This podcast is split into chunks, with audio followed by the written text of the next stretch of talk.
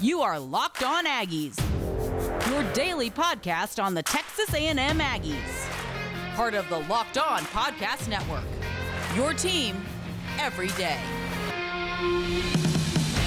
Howdy, everybody, and welcome back into another episode of Locked On Aggies, presented by the Locked On Podcast Network. Cole Thompson back in action, talking all things Texas A&M, and today well, we're kind of at that point where there's not much to talk about until the SEC tournament in baseball begins. So why don't we go ahead and start breaking down my projections for the depth chart offensively for Texas A&M. This episode of Locked On Aggies is brought to you by Built Bar, where a candy bar meets a protein bar. Go visit BuiltBar.com and use the promo code LOCKED15 to save 15% off your next purchase. That promo code is LOCKED15 at BuiltBar.com. As always, make sure you're following me on social media at Mr. Cole Thompson. I am the host of the show and I love public feedback. Anything you can do to make this a more quality sounding podcast Monday through Friday, give me a follow, give me a shout out, and I will add it into the mix. Secondly, Locked On Aggies. Locked On Aggies is your number one source for all things 12 man related content found here on LOP. You can subscribe on iTunes, listen on Spotify, and if you can't do any of that, listen live every single day at lockedonpodcast.com. So, before we go any further, I want to give a huge shout out to Sam Houston State. The Bearcats are the first team in the history of the FCS to win the national championship in the spring. I, I mean, for anyone who didn't watch that game, shame on you. It was a fabulous game coached by K.C. Keeler one of these underrated coaches who has done a fabulous job at the FCS level. He becomes the first coach in FCS history to win two national titles at two different programs. So that's a huge rank. Uh, give it up for Eric Schmid, the quarterback from the Woodlands, Texas, my hometown, ended up going deep into the postseason, went deep, deep, deep into the fourth quarter, took hit after hit, was spitting up blood, uh, took hit, uh, you know, almost shattered his leg, really took a lot of beatings throughout the entire day and put the team on his back to score on a 16 yard touchdown pass, 10 yard touchdown pass, my bad, with 16 seconds remaining in the fourth quarter. Big time game for them. They won 23 21 over South Dakota State, who was favored to win this game after basically dominating every single team in the 16 man playoff race towards the finish line. I gotta give it up for this. The FCS may not be for everybody, and a lot of people are definitely so sold on the FBS being the only football. But if you really break it down, the FCS is fun. There's a lot to like about it. And more than any of that, there's a lot when you see on paper, and not even on paper, really just when you see on overall statistics. They actually have a lot of talent. And more than that, they bring in a lot of praise. So, so I brought this question up a couple weeks ago. Would you like it the FCS state in the spring season? I would personally, because if I think overall, football year round is not a problem. And we've seen it with the AAF, we've seen it with XFL. The reason why people aren't so entertained is because of these are failed athletes. And I don't want to ever say failed because they made it to the NFL. And if they didn't make it to the NFL, they're still getting paid to play the game but they're not top level athletes who have the opportunity to make it to the next level. I know a lot of people are going to say, well, what about the, you know, the NFL and what about the FCS? Nobody really makes it. Well, every year you see a few. You do. I mean, the number three pick this past year in Trey Lance came from the FCS level. You got Spencer Brown, who a lot of people are high on to be a franchise right tackle at least, is going to be taken in the third round. You had uh, David Johnson, from Northern Iowa a few years ago get taken in the third round, and he was an all pro his first two years. Carson Wentz, number two overall pick, came from the FCS level. Even a guy like Easton Stick, who helped North Dakota State win two national titles, got his opportunity at the NFL level. There still is talent there, but you want to see that talent improve and develop. So I personally believe if you go have the FCS season in the spring, it's more enticing, the fan base is better, and allows you to have a multitude of teams. The problem with that is every player who's in the FCS is risking the opportunity of missing the NFL season and not getting drafted because they're so worried about their situation at the college level that if they opt out, it could hurt the team. Like think about this for a second. The main quarter, the quarterback Mark uh, Gradkowski, not Gradkowski, um, Gron, not Gronkowski, I forgot how you say his name, but the quarterback for South Dakota State was injured on the very first drive. They also were missing a key piece in K. Johnson, one of the superstar wide receivers. Why? Because he opted out. Same thing with North Dakota State. They kind of had to restart over because of Dillon Radunz and Trey Lance went to the NFL. I'm not saying that that always is the case, but if you have a player opt out before the start of the season, it's always going to be a little trickier. So I get why it's going to stay in the fall, but man, if you watch spring football and having football year round, it's already the number one subject we talk about. College football, the NFL. We already have tried to bring in spring leagues. They don't seem to work that often. What does work though is college football in the spring. So if the FCS is to have a spring league and you allow these players to either be taken in the supplemental draft or you allow these players to have a secondary draft or even, you know, not be fined for opting out, honestly, I'm okay with that. I really am. Speaking of opt-outs, there's not going to be much opt-outs for Texas A&M after last season because of the players that did opt out, most went to the NFL and the other ones that didn't, well, they somehow returned before the start of the season. So why don't we go ahead and start breaking down our offensive depth chart for 2021 for Texas A&M football going into the summer months. We're going to start with the quarterback and then we'll go to commercial break. I can't pick one. I really can't. Because of everything that I saw in the spring game, and everything that I saw from both these players, there's so much potential for Haynes King and Zach Calzada. I'll just say this right now. Number two or three on the depth chart is going to be Eli Stowers. He's not going to be in the conversation this year. It's just not going to happen. But when you look going into the spring game, it's very similar to what we saw with Bryce Young and Mac Jones going into the 2020 season. Everyone thought, oh, Mac Jones, secondary player. He'll be a grad transfer. He'll leave. He'll just go be here for another ring. That's about it. No. Bryce Young didn't show enough. They started the season off with Mac Jones, and every single step of the way, Mac Jones got better. Haynes King was the favorite to get the job starting out this year. And I still think that he has a slight edge because of his overall ability as a quarterback. But everything you've seen from Zach Calzada in spring, is showing he's deserving of being in that conversation. King has amazing footwork and he's got good vision down the field. Calzada, in my opinion, has a cleaner arm. He's better at connecting with the receivers. And more than any of that, he delivers the ball on point. There's a lot of throws you can see from King that are just can't miss wow throws, but they're a little overshot. They're a little underthrown there's a little bit of an edge right there to Calzada, who perfectly places the ball on point.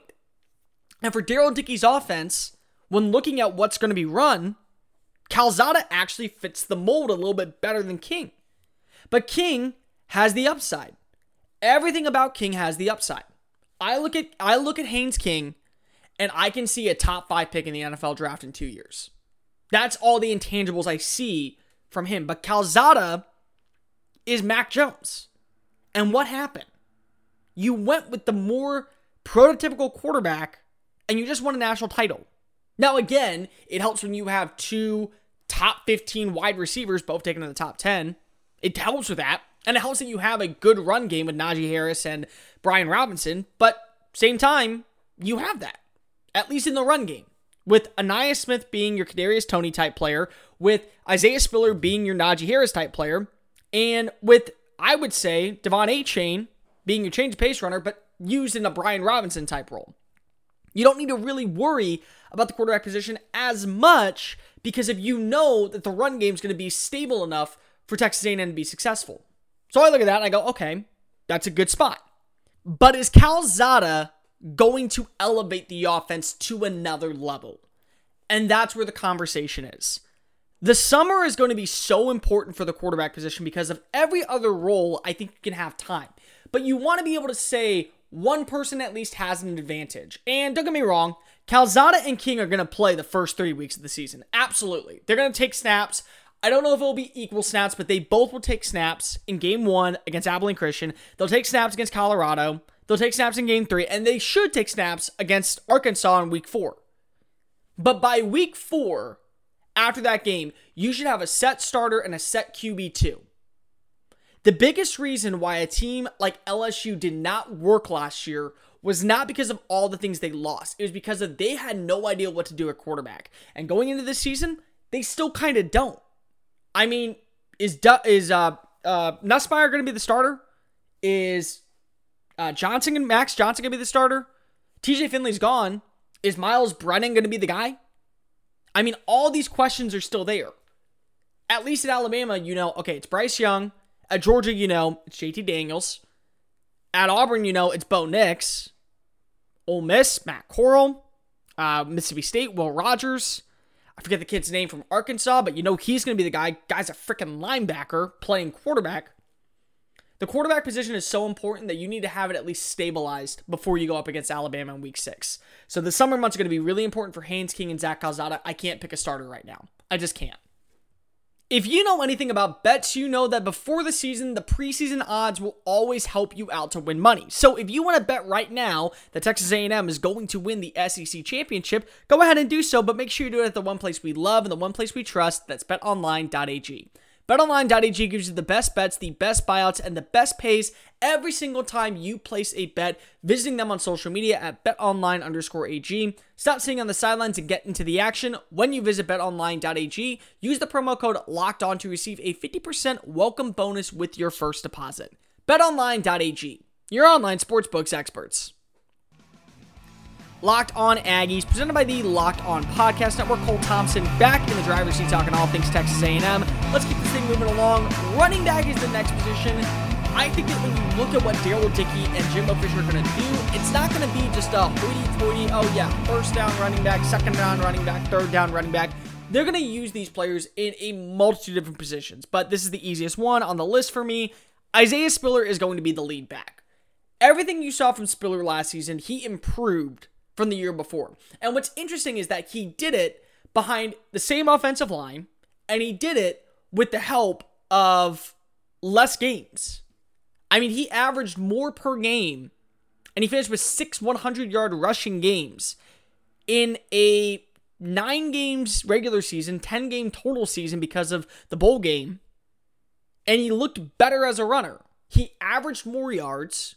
He found his way into the end zone consistently. I think on top of all that, he really is a great balance of power, speed, and agility.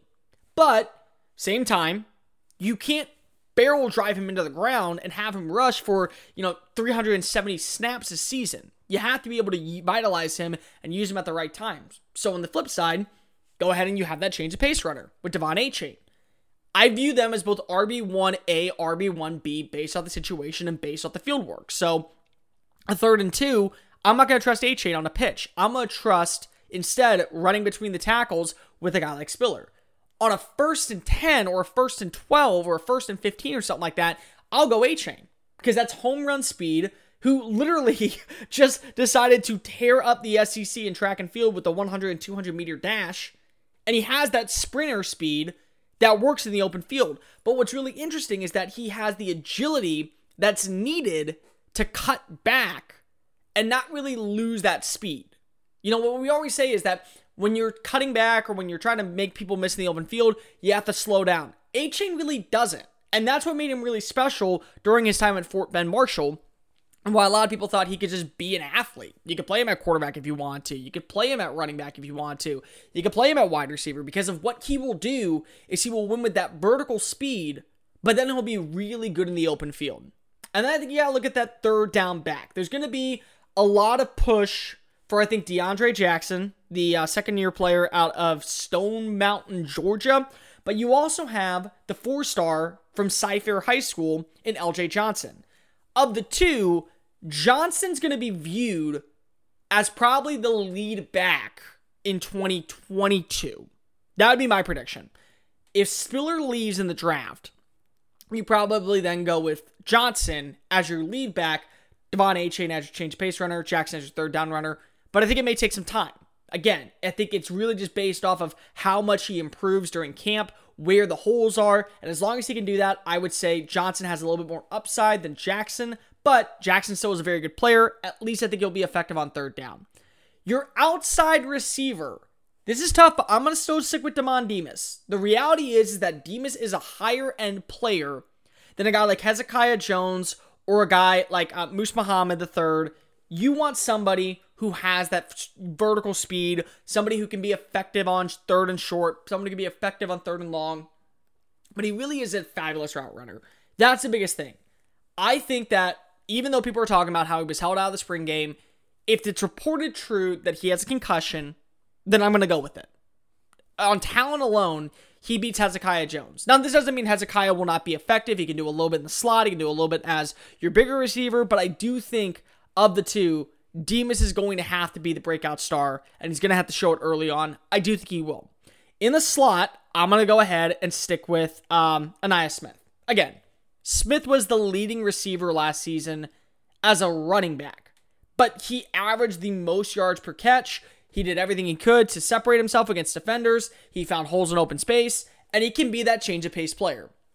You can use him on counters, you can use him on jet sweeps, you can use him on wide receiver screens, you can use him on bubble routes. He can do a little bit of everything. That's why he's so effective. I think behind him, you're either going to have Moose Muhammad, who you know, comes from the lineage of Muhsin Muhammad, you know, the second, his father, who played in the NFL for over a decade for Carolina and for Chicago. He knows how to route run. I think he'll be effective. But he's also a little bit bigger, so you can play him on the outside if you really need to. Finally, the X receiver. As of now, I'm going to go with Chase Lane, but keep in mind that I'm still not including uh, Caleb Chapman. And Caleb Chapman can be that vertical presence where Lane right now is one of those players who has good hands, but he doesn't offer much after the catch. But at the same time, neither does Devin Price, who's going into his second year, and we don't really know what he's going to be. So I think until we know Chapman's status going into the regular season, you got to go with Lane. He was the receiver who had the most receptions last year. He was the target that made the most of his catches. And he really was the number one guy because of, again, Smith was just an athlete. Receiver wise, you go with Lane. So I would say going into the season, you probably will have Demas be your vertical threat until Chapman's healthy. Then you will have him probably be your possessional receiver.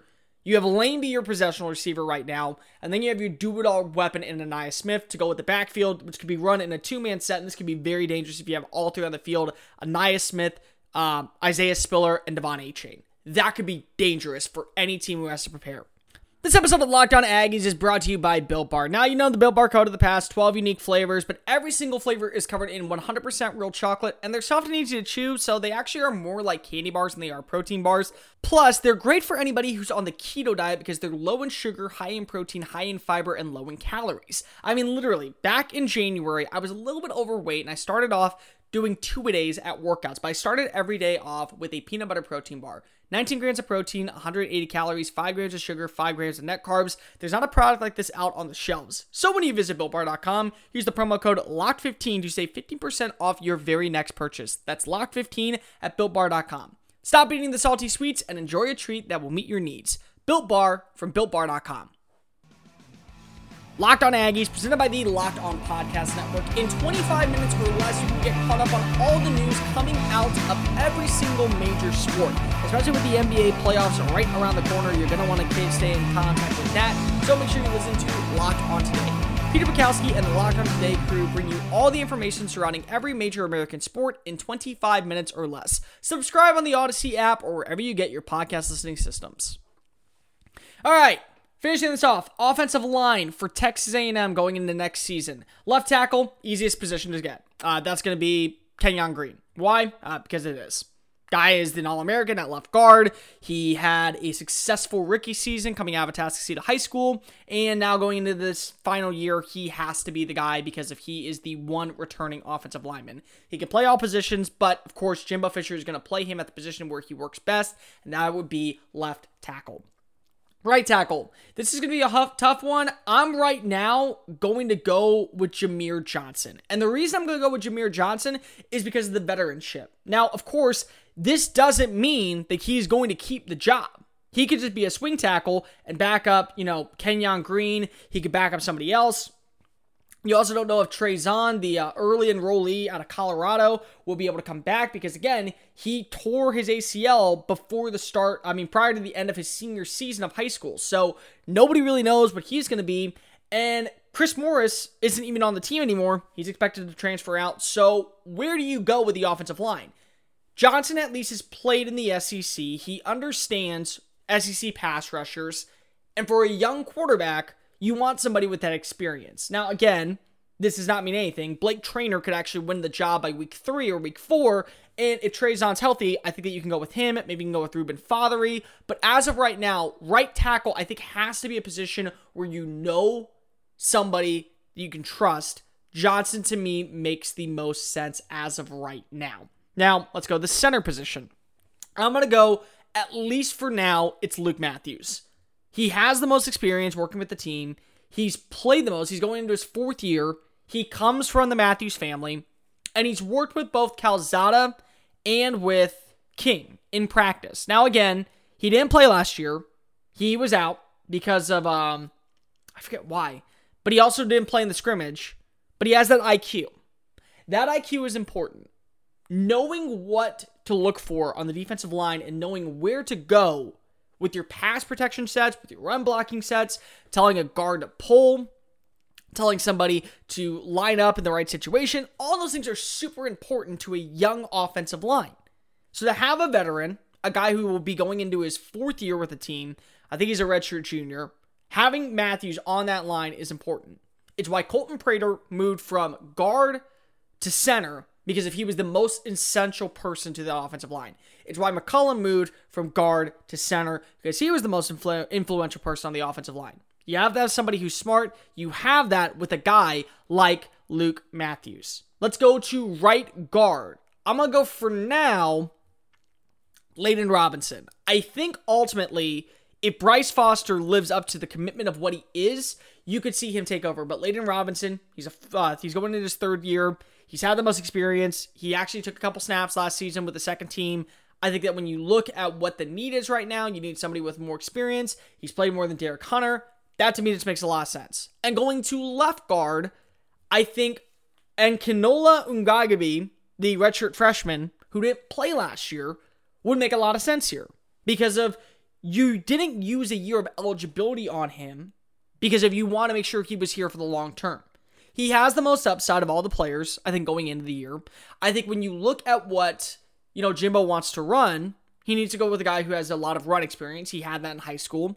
And you look at his size and his frame, it's a little bit bigger than Josh Bankhead, and that's going to be the battle going into the year. I have to go with Ogunbiyi because of, again, he's somebody who at least we know is a redshirt. He'll have an extra year of eligibility, and he's probably there to learn, if not to take over at tackle, be a long term option inside what Kenyon Green was probably going to be until eventually he had to move outside to tackle. Oh, yeah, tight end. Uh, yeah, this is an easy one. Jalen Wydermyer. I think Baylor Cupp is going to expand his role this year, and I think Baylor Cupp will be influential with the team. But I don't think anymore we can sit here and go, okay, yeah, Baylor Cupp, the former five star, you know, everything about this tight end, he's so good. Well, he has two season ending injuries and he's yet to play maybe in a year from now, he will be the guy.